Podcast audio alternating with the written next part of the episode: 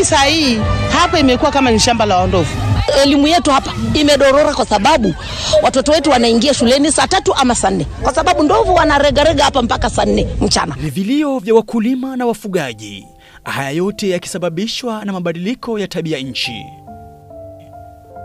Huku mabadiliko ya hali ya anga yakizidi kushuhudiwa nchini, mzozo kati ya binadamu na wanyamapori umechukua nafasi ya kati na hivyo kuwa mtego wa panya kunasa walio ndani na wasiokuwemo. Ni katika kaunti hii ya Taita Taveta ambapo zaidi ya wanakijiji elfu kumi na mbili wanaishi wakiwa waathiriwa wa mzozo kati ya wanyamapori na binadamu.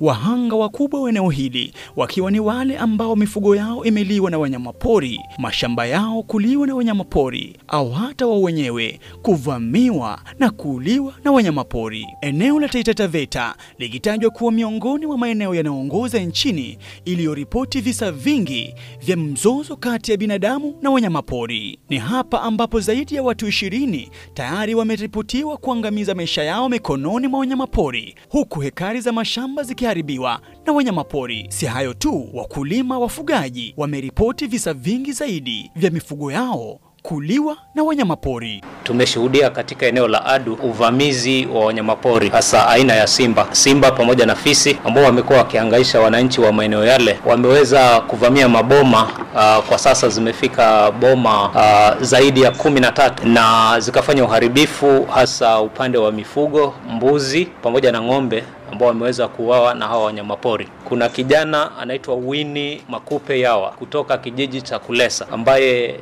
walikuwa wamelala kama familia na simba akawavamia, akachukua mtoto mmoja kwa jina Wini Makupe Yawa, akamua akamkula. Kiri mabaki yale yamebaki ni kichwa pamoja na wayo mmoja na mifupa kidogo. Wakulima wafugaji eneo la Tuva huko kaunti ya Taita Taveta wanasema maisha yao sasa yako hatarini kutokana na wanyamapori kama vile simba na chui kuvamia vijiji vyao kutokana na makali ya njaa ndani ya mbuga.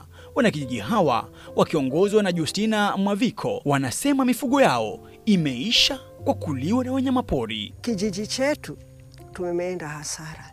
Kwa hicho kijiji kimoja, ukisikia mifugo karibu 40 wameuawa, mbuzi na ng'ombe, tafadhali, tutaenda wapi? Watu wa kijiji tule nini? Tusomeshe watoto na nini? Watoto wetu wataenda shule aje? Rogers Mwakolo ni mkulima ambaye zizi lake lote la mifugo lililiwa na simba. Anaungana na wanakijiji wenzake kueleza ni jinsi gani ambavyo hawajapokea msaada wowote kutoka kwa shirika la KWS hata licha ya kupeleka lalama zao. Kwa hivyo hakuna fidia anatulipa, hakuna malipo analeta, hata tunapata hasara sisi wenyewe ndo tunawafuata mpaka huko, lakini hakuna kitu wanatusaidia nayo. Hawa simba wanawachiliwa, kuja kwetu, wanakuja kututatiza, wanatumalizia mfugo.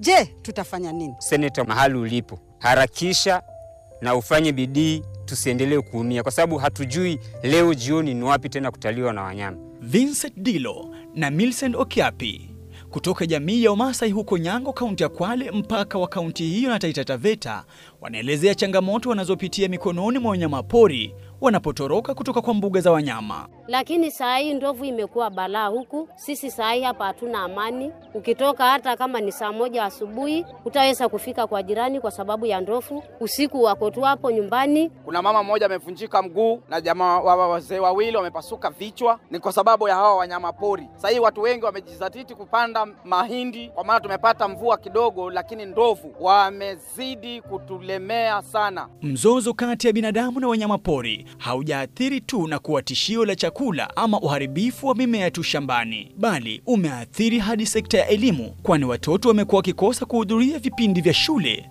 kwa kuhofia usalama wao. Zaka Mwambingu ni mzazi katika kijiji cha Mariwenye huko kaunti ya Taita Taveta. Mimi hata jana nimefukuza hapa ngasikanishinda mimi kaka zangu. Wamefukuzwa wameenda huku tena ndio hawa wamerudi pale. Ndio hawa tena wamerudi hapa. Ai, na ni hatari kwa maisha ya mwanadamu. Hapa Zongwani swala la ndovu ndio limekuwa kero. Imekuwa ni hatari mno. Hata jana kuna watoto wa swa primary walipofika njiani walikutana na ndovu. Waliwakimbiza ikabidi warudi kwa nyumba. Wakija hapo nakuja na piga mabaruti narudi zao.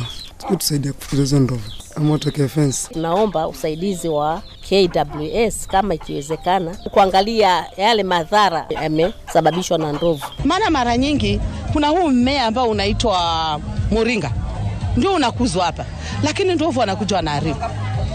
Hivi saa hii hapa imekuwa kama ni shamba la ndovu. Elimu yetu hapa imedorora kwa sababu watoto wetu wanaingia shuleni saa tatu ama saa nne, kwa sababu ndovu wanaregarega hapa mpaka saa nne mchana. Akifika kama atamanage kufika shuleni atakata mpaka saa tisa ni mwisho. Huyo mtoto lazima mzazi amfate aende amchukue ndio waregee nyumbani. Kwa hivyo ile shida tunaishi hapa si ya mtu ambaye anaishi mahali kunasemekana kulipatikana na tena hali ya ukame imezidi, hata kulima sahii hatuwezi kulima kwa sababu ya, ya ukame. Hamna chakula kabisa. Danson Mwashalo mbunge wa Mwatate anaeleza jinsi baa la njaa ambavyo limekuwa mwiba wa elimu ndani ya kaunti hii ya Taita Taveta. Janga hili limefanya kwamba elimu sasa imewekwa namba 2 namba 3. Maanake kama kweli hujakula hutalipa fee, ama nyinyi mnalipa fee na mkiwa na njaa. Sasa mambo yani yamebadilika, tukikosa kufuatilia haswa mambo haya ya njaa, hata elimu yetu itazidi kuenda chini. Pwani yetu tumekuwa na changamoto ya mambo ya elimu, so you can imagine wakati tunakuwa na changamoto ya njaa, basi elimu yetu itatatizika sana. Je, ni suluhu gani ambalo linafaa kufanyika wakati huu tunaposhuhudia mabadiliko ya tabia nchi ili kumaliza kabisa mzozo kati ya binadamu na wanyamapori? Saida Abdi Kontana ni afisa kutoka kwa kamati ya kiufundi ya mahusiano ya kiserikali. tunataka revenue, tunataka ajira eh, tunataka tu, it is a whole chain of things lakini sasa tunataka tuiweke pamoja sote tukiwa tumekubaliana, maanake hiyo husemwa tu mtaani vile naisema leo, lakini haijaenda mezani vile inastahili ndio iweze kushughulikiwa. Saa hii tunataka tuipeleke mezani, alafu hawa watusaidie tunegotiate na wizara ya ya utalii na wanyamapori. Nilitaka kujua ni kipi shirika la utunzaji wa wanyamapori nchini KWS linachokifanya ili kutafuta suluhu la kudumu juu ya utata huu. Hapa nampata John Waweru, afisa mkuu wa kitaifa wa shirika hili. Tayari uh, serikali ishalipa fidia ya karibu bilioni tatu, hiyo ishalipwa tayari. Tunajua bado kuna balance ambayo kuna watu ambao bado hawajalipwa wengi, lakini serikali kila mwaka huwa inapeana ina, ina pesa, so serikali inaendelea kufanya kazi yake. Sisi kwetu tukishapata ni kuhakikisha wale wananchi ambao wameandikisha kusema kuwa walipoteza mtu ama waliumia ama walipoteza mifugo wanaweza kulipwa jinsi itakikavyo. And this drought has extended to Kenya Wildlife Service areas where wildlife has actually suffered quite a lot. Uh, in this region alone, we have uh, lost over 120 wildlife of different types. So that is a very big number to, to, to die because of uh, drought. But what we have done in, the, in place of that is water tracking, where we are now calling on partners and KWS itself to be able to uh, track waters to where wildlife is and also for the communities that live around the parks. Nam, kwa kauli hiyo ya Waweru ambaye ndiye afisa mkuu wa shirika la wanyamapori nchini KWS,